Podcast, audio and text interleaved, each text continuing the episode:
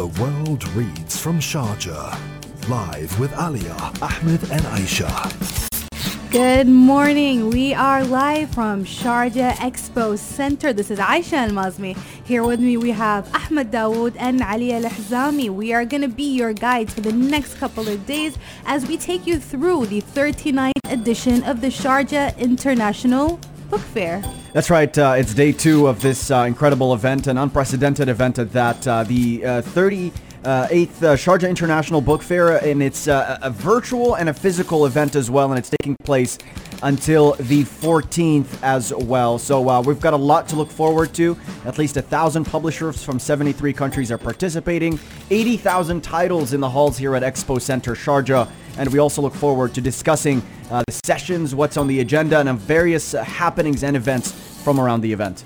Today we have a fun-filled hour. Trust me, guys, when I say this. We're going to be talking about some of His Highness Sheikh Dr. Sultan bin Muhammad Al Qasimi's publications because he's got a lot. I mean, he is the ruler of Sharjah and a big advocate for literacy, reading, and books. So we're going to be talking about that a little bit. We do also have a small. We went through the halls yesterday and spoke to some of the visitors and the guests of the Sharjah International Book Fair, and we asked them the question that has been plaguing everybody's minds for the longest time ever. And it, it is physical books versus ebooks.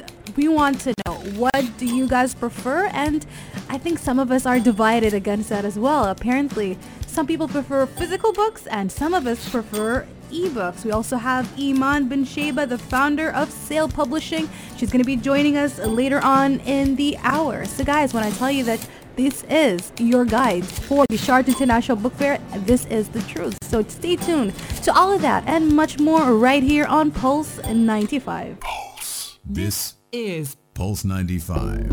His Highness Sheikh Dr. Sultan bin Muhammad Al Qasimi as an author. His Highness Sheikh Sultan bin Muhammad Al Qasimi. He is the ruler of Sharjah and he is a massive advocate of writing, of reading, of books. Hence why we have the 39th edition of the Sharjah International Book Fair, a well known event across the Middle East and probably and most likely the entire world. I mean, last year, Sharjah was the book capital of the world and had a lot of appearances across lots of cities. Today we're going to be highlighting one of the many books His Highness has written. This one was released in 2018. It is called Bibi Fatima and the King's Sons. Let me just read the foreword to give you just a little bit of a synopsis of the story about. It says, This is the story of an ambitious woman who clings to the faltering rule of the kings of Hormuz under the Portuguese occupation. The novel offers a detailed description of social life in Hormuz while touching upon the military, political, and economic situation prevailing at the time. Yes, first published in 2018, the book is now translated into several languages such as English, German, and French. Interestingly, the book is um, historical fiction, but it is very realistic in a sense that whatever happened in the book could have happened in real life. It discussed um, the how much someone would cling to the rule and what are the economic and political factors uh, that would take place. And uh, interestingly, it discusses the Portuguese occupation uh, mm-hmm. as that is the time frame that the book took place in. Yeah, and uh, the amount of research put into developing this is uh, quite extensive. In fact, uh, this is uh, pretty accurate historically, many aspects of the book, that is. And what I'm drawn to as well about this book is the style of it. It's written in this uh, rather simple uh, style, and there's a great attention to detail. So everything is listed from the various currencies used in the territories in the Kingdom of Hormuz, the various foods they ate, the mm-hmm. exact number of married people in any given situation. And there's something really interesting about those details, the way they're laid out one by one, it feels real and it puts you there and it keeps the text moving and it gives it this momentum. So I found that really fascinating as well. It, this style of it is very unique. Yeah, and what I enjoyed about it is that it kind of felt like a play. So yeah. while I was reading it, I felt like I was part of the narrative and I was watching them right in front of me. So it would be very uh, easy to develop it into a real play. Absolutely. I think that the reason why it's simplistic is very, very necessary because when you talk about history, there's always like a whole lineage to follow. There's a lot of things and details that you need to follow along. And you as a reader, you might get overwhelmed by it, especially since this uh, transpires over two centuries. So it transpires over the 16th and the 17th century. So at some point, you just need a moment to follow all the kings and the queens and the princes. And since it's also about the Portuguese occupation, it means that there are other people also involved. So there are so many names to follow, so many groups of people, because during that era and during that time, there were so many different ethnicities and so many religious groups that were basically thriving in that area. So for you to follow this, I feel like it was very necessary that the text should be simple and not too overwhelming. Yeah, and I think it enhances the text as well. I mean, when you're when you're rendering something like this, uh, a historical uh, period, uh, an old a place that a lot of people today are not familiar with, and you want to relay that to a reader and have them feel a, an emotional impact, you got to put them there somehow. And the way it sticks to the surface and draws out these details that a lot of people wouldn't think to mention it puts you there and you feel like you're part of it. And the simple language as well is what gets you feeling like this isn't even a historical novel. I'm right there and i'm living this and it's pretty compelling stuff. So i think it brings you closer to the text. It brings you closer to what the characters are going through. And it really enhances uh, the human aspect to the text and makes it more emotionally engaging. Definitely, and um, it's very accessible. You don't really need to have that much of a background in order to understand what's happening. Absolutely. The uh, Portuguese impact on the region has been great and immense, but it's not discussed as often. But His Highness does a great job in so many of his books talking about that part of history and how it impacted our an- ancestors and the region accordingly. hmm It's uh, it's a part of our history, whether it is uh, the entire um, uh, Gulf region or the UAE itself. We often hear about the British Empire and their British uh, occupancy in the UAE or the Trucial States back then, but we rarely hear about the Portuguese. I mean, I personally, when you think about it, if I think about the the last time I heard of it was probably in my history class back when I was in eighth grade, and I feel like there's a massive gap in the information, or just in our when it comes to just facts when what about what people know across the entire UAE. yeah. It's like, do you know anything about the uh, Portuguese op- occupation? Like, not really, uh, to be honest. So you have to dig into the national archives in order to really know what happened. Exactly. So I really like the fact that His Highness often talks about uh, various occupations the Trucial States went through, whether it is in the Gulf region or a bit across the sea, or basically in the entire region. So it is very vital that we have this sort of information. And I, again, I really enjoy the fact that it's very simplistic, easy to follow, and like you said, does not require any sort of background.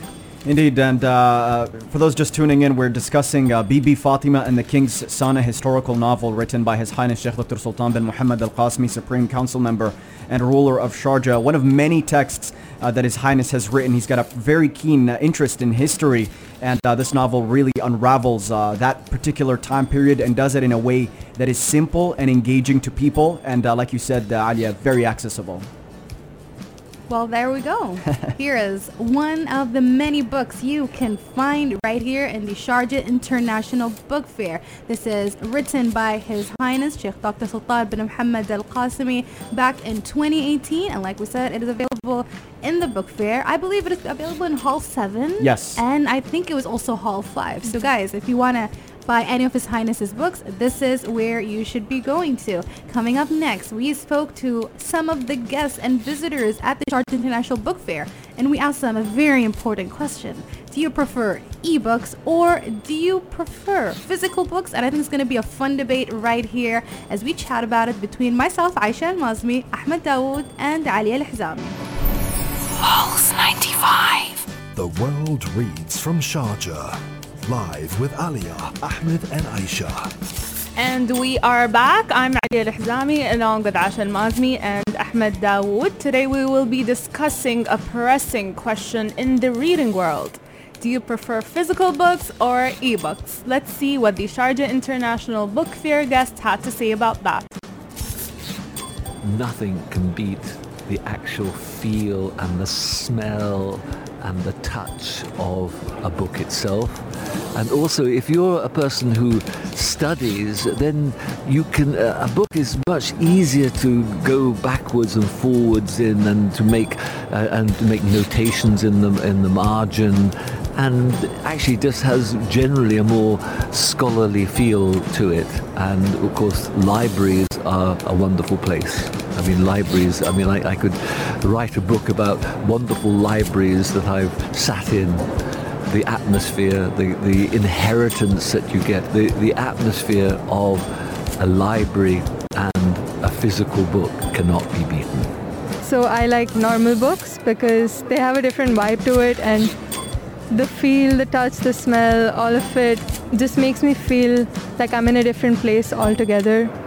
And just makes me happier and I feel more at peace. Physical books, I think most of the readers will agree with the experience of the book, touching the book, the smell of the pages. I think it gives a unique experience for every reader. Definitely ebooks for me. I've been an ebook reader for the past maybe five or six years and it has transformed my reading habits completely. So before using my Kindle, I used to read about 10 books or 12 books a year with the Kindle, because of the ease of the device, because of how you've got access to all the books that you might not find here or take a bit of time until they get delivered and so on, you've got instantly the access to everything and it just transforms you. So now I'm reading about from 10, now I'm reading about 40 books minimum. And it's just because it gives you access to not only all books as well all genres that you don't necessarily have here and those uh, so on. Uh, the lighting of the device is so easy on the eye. So it's not like the, the iPad and the iPhone. And yeah, I love it. Absolutely.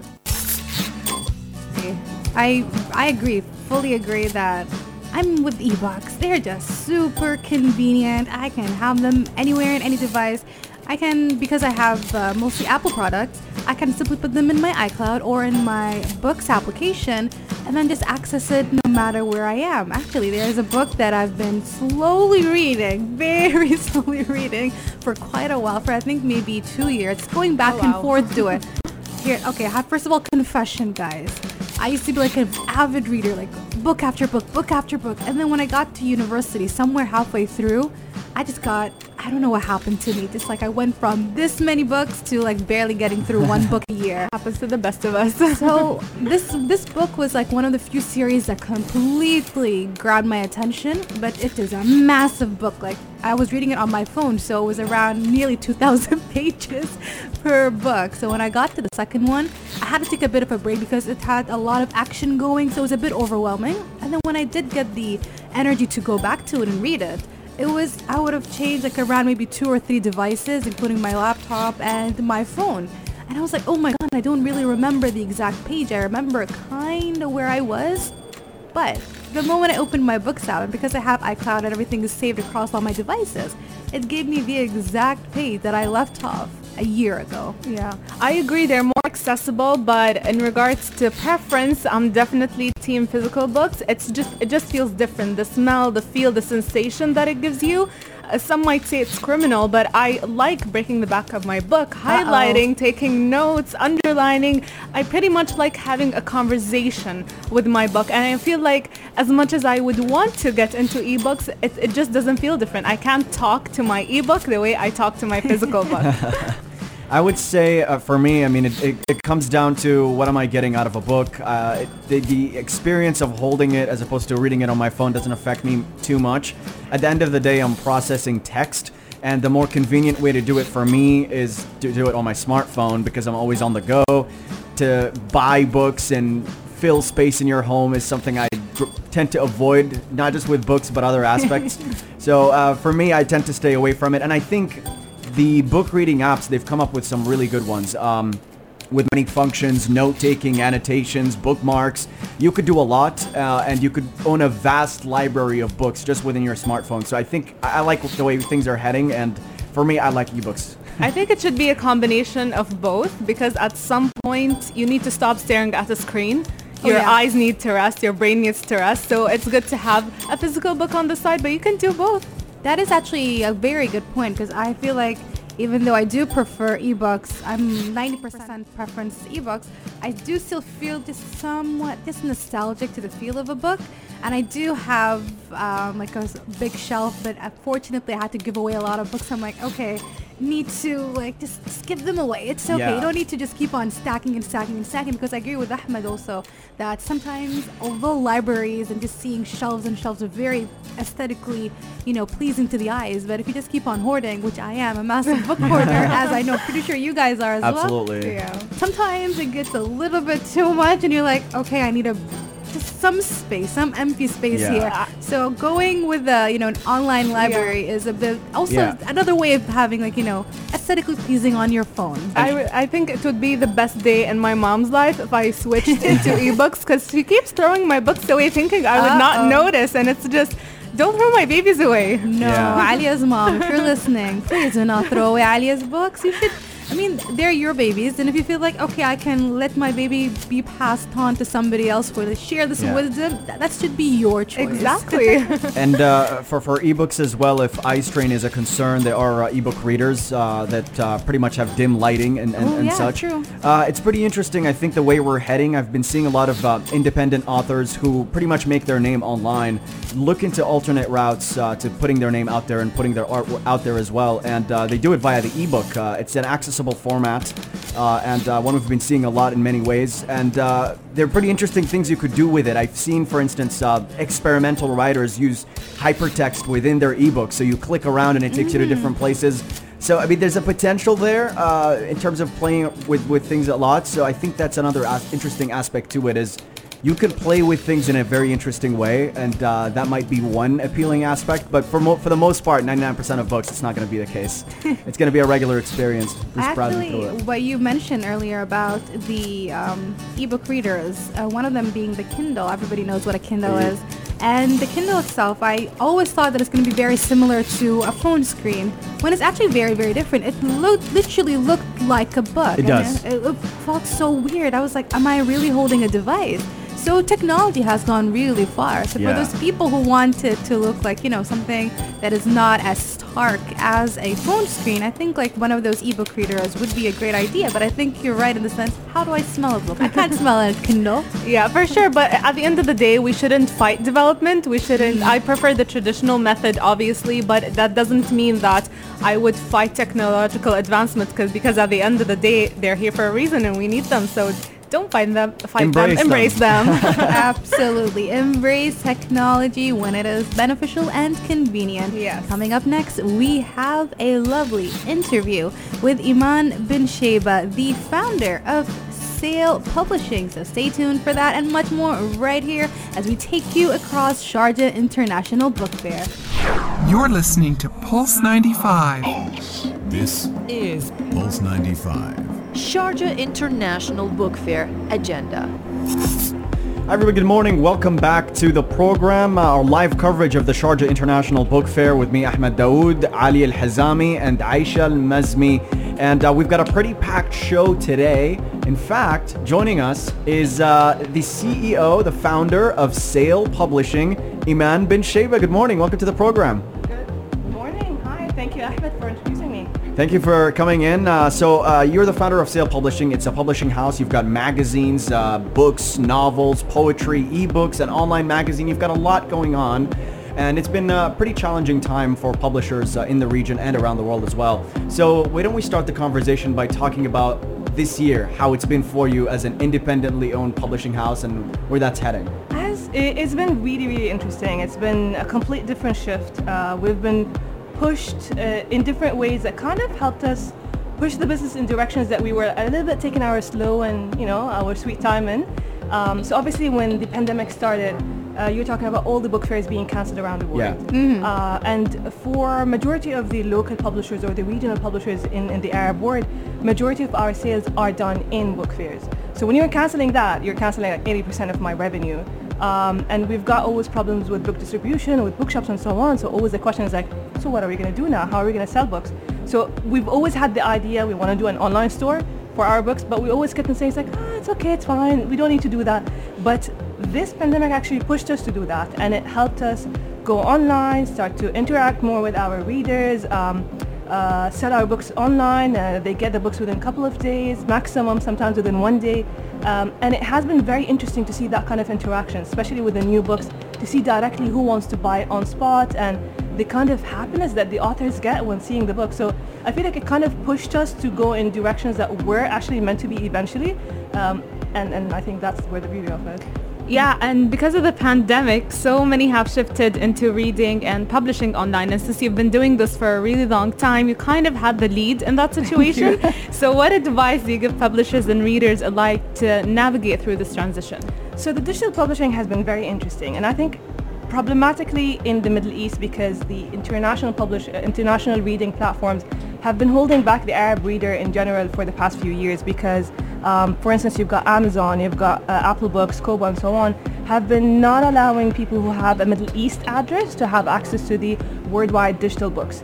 Um, but only in the past year or two did Amazon finally open up when it comes to the Middle East reader and actually allow them to have access and start to give publishers from the Middle East access to publish their digital books there. And I think it has been very interesting because you're talking about big publishers from Saudi Arabia and so on releasing first the digital a copy of the book before the print, which has never happened before. And like mm-hmm. the thing is, they've been forced to do that because what are you gonna do? You can't do a print. And we were talking about the beginning of the pandemic when everyone was so afraid of holding the print because oh my god, print is gonna give me the virus. um, yes. So it has been very interesting to see that shift, and people are like okay, I would rather hold a device and read the book because I actually want to read the book anyway. Um, and I think that kind of shift has been interesting. Some people have been holding back when it comes to publishing. They're like, no, it's just a trend and it will pass. I'm not going to invest my money into it. And I'm like, I don't think that's going to pass. I think it's a growing thing. I don't. I mm-hmm. do not think it will replace. I am not one of those who's who's, uh, who's saying that. But I do believe that this is a market and this is a market, and those are two audiences that you want to leverage on and shouldn't lose on one or the other. Absolutely, because just like you said, there's two audiences. There's two different groups. Some of them might move towards ebooks. Some of them might never ever just like, no, we're too much. We love this. We're not going to move towards it. So it is very important to capitalize on both groups and also talk about convenience. I mean, I spoke to you yesterday, right? and you were part of our Voxpop from earlier, yeah. and you were a massive advo- advocate for ebooks, and I was joining you and I was telling you that's absolutely correct. There's just some sort of just an ease of going from one um, one edition to another, absolutely. from one part to another, True. and also you're also helping the lazy people like myself. well, I'm included yeah. in that category, so don't worry about it. I love going out and shopping. Don't yeah. get me wrong, shopping is a lot of fun. Whether shopping for clothes, shopping for books. When I walk around the book fair, it's a lot of fun. Just you know, watching everybody browse through books. But sometimes I'm sitting at home and I'm like, I want to buy something, exactly. anything. I was like, oh, I remember all those lists of books I want to go through. So then it's so convenient to have an online store, go through it, and just buy whatever I want. Absolutely. And we were also having this conversation yesterday with His uh, Excellency Ahmed uh, bin Rakad, the chairman of the Sharjah Book Authority, and the concept of the sensation that you feel once you read and touch and smell a book. So when it comes to online reading, how do you connect to that right. book? so here's the thing. I've got Tell a theory me. about that, and you know that, Ali. of course, we always have this discussion. Right. So yes, I truly believe the smell of the book is so important, and it gives you that kind of sensation and takes you on the tra- on the journey with the book. But at the end of the day, I want to read the words, mm-hmm. yeah. whatever mm-hmm. format they come. If it's going to be on Kindle, if it's going to be on an iPhone, if it's going to be on a book, if it's going to be on a laptop, whatever it is, I just want to read. So if someone enjoys this and not the other, by all means, I want them to enjoy the, the, the reading. At the end of the day, you cannot tell me that no, because you've read it on a Kindle, it's not considered reading. I was like, really, mm. really. Um, so that's like those people. Reading, yeah. People actually say that. Yeah, yeah, and like some insane. people actually say on Audible as well the same. And I get the, the Audible, point. Yeah. But still, you're consuming the same content, and, and there's a lot of people who would consume uh, who would consume an audiobook much deeper than a person who would read it. So there is no one or the other in this. I think we each consume content and books in a different way. And I think just because someone enjoys audio more than the other doesn't mean that the other is wrong or, or correct or whatever. It's just like we're all different in the way we consume data. And at the end of the day, what matters is we consume books. Exactly. Yeah.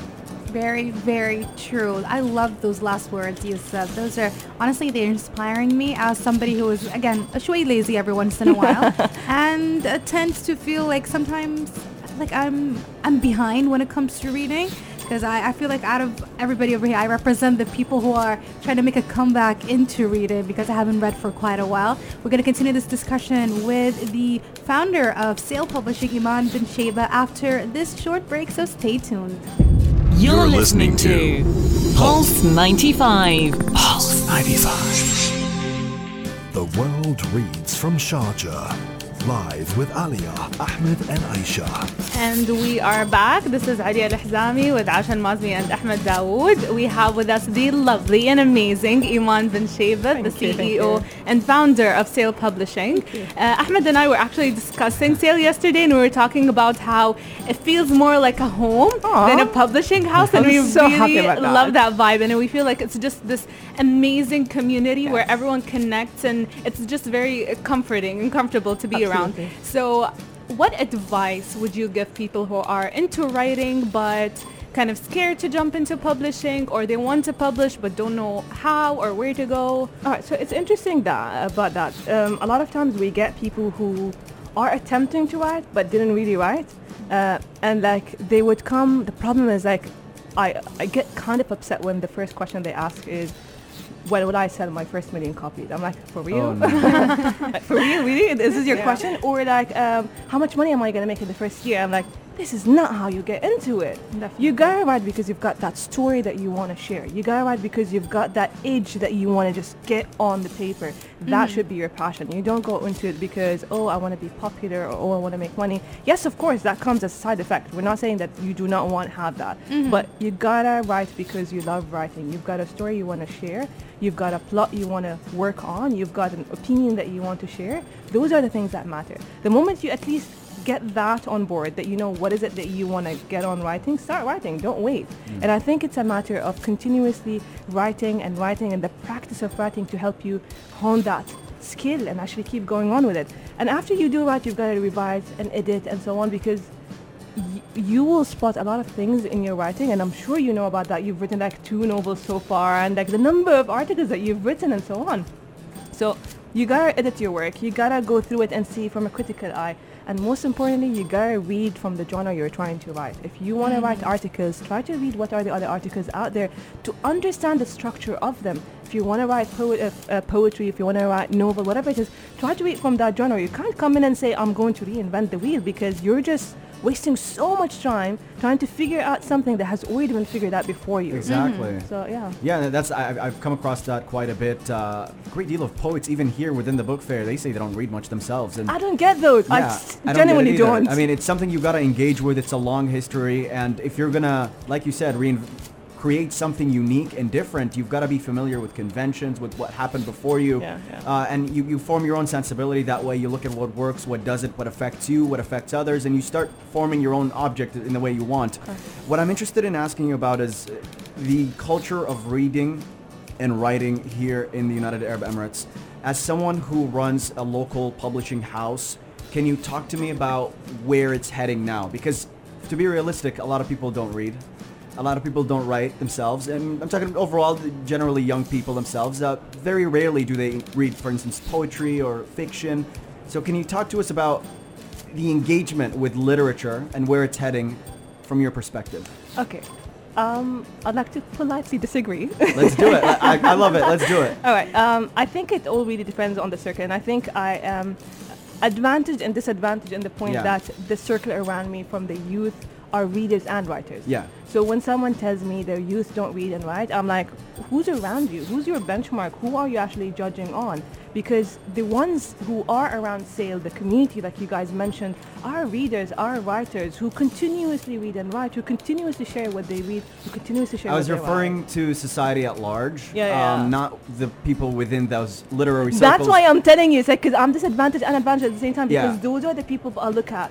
Uh, now, are are people in general or the youth in general not reading? I think the problem of that is not that they don't read. I think whatever they read is not being captured. Yeah. So, for Mhm. instance, you go and say, "Oh, they don't read," and okay, fine. What's what What's your criteria? What How are you measuring the fact that they're not reading? Uh, Is it Mhm. just because you're not seeing them hold a book in public? I mean, like how many things do you not do in public, but you do in the comfort of your home and from your phone? Mm. Um, you've got a lot of people who read continuous articles. Are you saying that that is not reading? Uh, you've got people who read uh, books on their phone or comics or whatever it is. All those are considered forms of reading. Absolutely. Uh, yeah. yeah.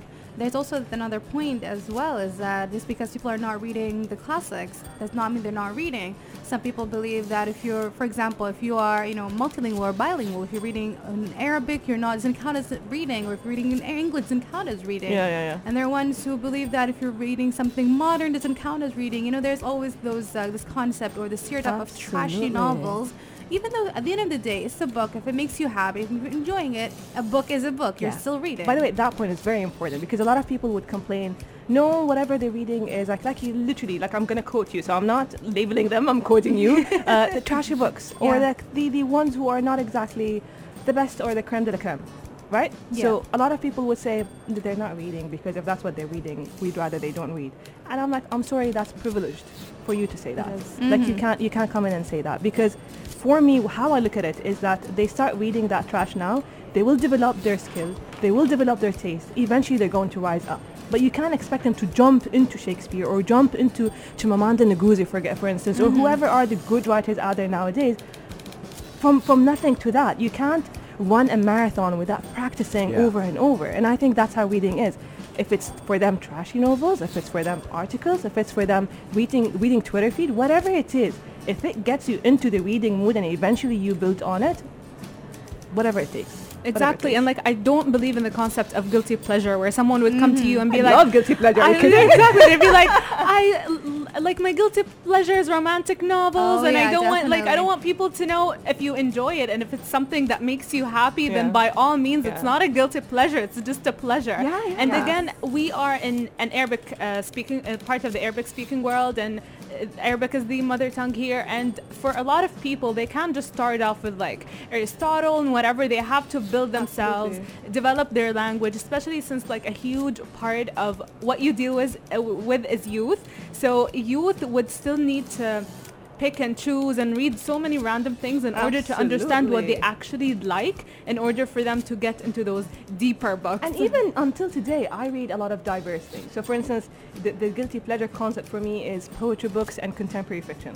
So, Mhm. those are the things I would read between the heavy books to help me again jump on the speed reading wagon Mhm. because when it's a heavy book it slows me down i don't know Yeah. if, if everyone was with me it's like it slows me down like a book could take three weeks if not a month sometimes even two months as opposed to poetry book within a day or 2 Mhm. and a fiction can take like a one week so whatever it is to help you balance your speed there's no shame in that you can't just oh Yeah. oh my god i have to just read philosophy books or i have to just read business books like, that's not how it goes mm. And preferences exist as well. Exactly. It's because you just you found some passion, you found some love towards like those trashy novels. If you like those, I forgot what they're called, the ones that are just pumped out of like just every two weeks. There's a new version. There's a new uh, you know sequel. There's another Yeah, yeah, prequel yeah. and whatnot. There's nothing wrong with that. You enjoy that. You Yeah. enjoy that genre, whether it's romance, uh, science fiction, fantasy, or if you like fiction and not fiction as well. You like the self-help motivational books. Because I personally, I'm not a big fan of them, but I cannot go up and tell people, "What are you reading? That does not count as reading. This is something I can learn uh, Yeah. from life. No, whatever you enjoy, you enjoy it because that's your preference." Absolutely. It's like I think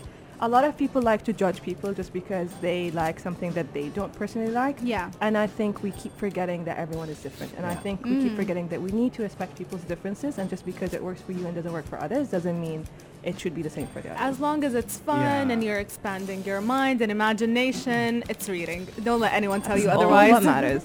It is, uh, and like it, it, it is pretty interesting I, the way that people are imposing about things because you mentioned audiobooks as well, and a lot of people don't view that as quote unquote reading. Mm. And interestingly, you also brought up articles and reading your Twitter, and those are that's reading as well. Mm. Um, I think people are somewhat critical of what they see, and of course you could disagree with that. I don't feel that way myself, but they look at certain stuff that comes out as almost junk food. Um, maybe a lot of self-help books, for instance, they promote this sort of consumerist vision of I just got to keep buying these books. They're gonna lead me nowhere. I'm gonna believe something that may not happen. Uh, I'm sort of all over the place here, but there's a sense of certain stuff com- coming out that degrades the overall culture, so to speak. Is that something you buy into, or is it all okay? Let's do it. Okay, for instance, a lot of the self-help books, like you were saying, Yeah. um, like for instance, I know some would love it, some would not, and I always try to ask people, when did you start reading self-help books? Yeah. Because, for instance, for instance, I'll give you an example that um, maybe now, um, and maybe now people who would read Alchemist for Paulo Coelho would not appreciate it as people who've read it about 20 years ago. Right. Mm-hmm. So I've read it when I was in high school. Uh, so you're talking about maybe 20 years ago. Um, and at that time, this kind of genre did not exist. So this was a new concept. Like, oh my God, what is this? And it just led us to more and more and more of reading into that. But now, if you give me that material now, for me, I'm like, no, this is recycled content because I've already read that over Yeah. and over in different forms. So it's just about what have you read before? Is this the first time for you into this genre? If it is, go and spoil yourself and do whatever you want. Read as many as possible. Yeah. They drag you on. They become a spiral. Whatever it is, you'll get out of it. You learn your whatever you need, and you'll grab. You get it. You'll get out of it. But you need to get into it because there's a lot of things that will go into your subconscious from there, and it will stay with you, and you start applying it in your life, whether you're that in a way, Definitely. whether consciously or unconsciously. Definitely. Yeah, and taste is not constant. It develops, it changes. The more things you experience, the more um, incidents that occur in your life, your taste is obviously going to evolve and change. Yeah, and if you don't, if it doesn't evolve, then something is wrong. Like Thank you so much, Iman. This has been a very, very fun conversation. Thank fun you conversation. so much. Thank you for and joining thanks to all of you guys. Like really, I've really enjoyed the conversation with all of you. Thank you so Absolutely. much. for Thank me. you. Thank you Thank for you so joining much. us for the what is it, the hundredth time, millionth time? Hopefully, we're gonna see more of you, whether Thank it's a you. Pulse Studio or here. at Would like show. to have you again. Absolutely. Yes, Thank you so much. I'd love to be here again. Thank you, Thank you so, so much. much. We're going to be taking a short break, and we're not done. We do have the sh- SIBF agenda coming up next, so stay tuned for that. Pulse 95. Pulse. This Is Pulse 95. Book Adaptions. Book Adaptions. So, of course, we cannot let you go without telling you what is the agenda or what to look forward to today on the 5th of November. And the schedule is incredibly packed today. We spoke about um, the genre of romance and how often we call it trashy or we think that it's not um, Real reading. not real reading. However, today, uh, one of the speakers or the guests at Sharjah International Book Fair, Ravinder Singh, he speaks about how he learned to write about romance. And if you missed it, he has several sessions. One of them called How I Became an Author. This is super important. We spoke about it before, how it's very hard to start writing. We even spoke about it with Iman bin Sheba earlier. He also talks about technology and so much more. So much more indeed, Aisha. And uh, you, in order to access uh, these online sessions, head over to sharjahreads.com. That is sharjahreads.com. And uh, you're going to have access to a number of talks, sessions, workshops, and live interviews with some of the world's uh, greatest uh, or some of the world's most renowned uh, writers, authors, uh, social media figures, uh, business people, and many more. One of the sessions I'm looking forward to do today is going to be taking place at 9 p.m. It's going to be with the author Ahmed Murad. And it's quite interesting. He's going to be talking about his writing journey. What are his influences? How did he start writing? How did he wind up on the bestseller list? Uh, he's also going to talk about the difference between inspiration and plagiarism. He's going to talk about books that affected him. And he's going to talk about women in literature as well. So it's an all encompassing talk, and it's uh, a glimpse into many of the talks that we're going to be having as part of the Sharjah International Book Fair. Renowned authors coming in, talking about the craft, how they composed their books, and how they became as big as they did. So, uh, SharjahReads.com is the place to go, and many more sessions as well. Uh, we know Prince E is going to be doing something today at 7 p.m. about approaching social dilemmas. Prince E is a well known social media personality known for his self development uh, content as well. Uh, his videos tend to go viral, so uh, that's going to be another one at 7 p.m. And living in a technological age, there are also uh, sessions on social media. So we have an interesting session today by Zayed Tariq, and he talks about developing an actionable and achievable social media strate- strategy. So make sure you join us. Yes, guys, if you missed out on any of this, make sure you check out our podcast that will be uploaded later on in the day. And if you want to know more about what to look forward to, again, sharjahreads.com is the place you need to be at. And with that, we bid you farewell and we join you next Saturday, the 7th of November. We're going to be taking you through once more the Sharjah International Book Fair here live in Sharjah Expo Center. The world reads from Sharjah. Live with Alia, Ahmed, and Aisha.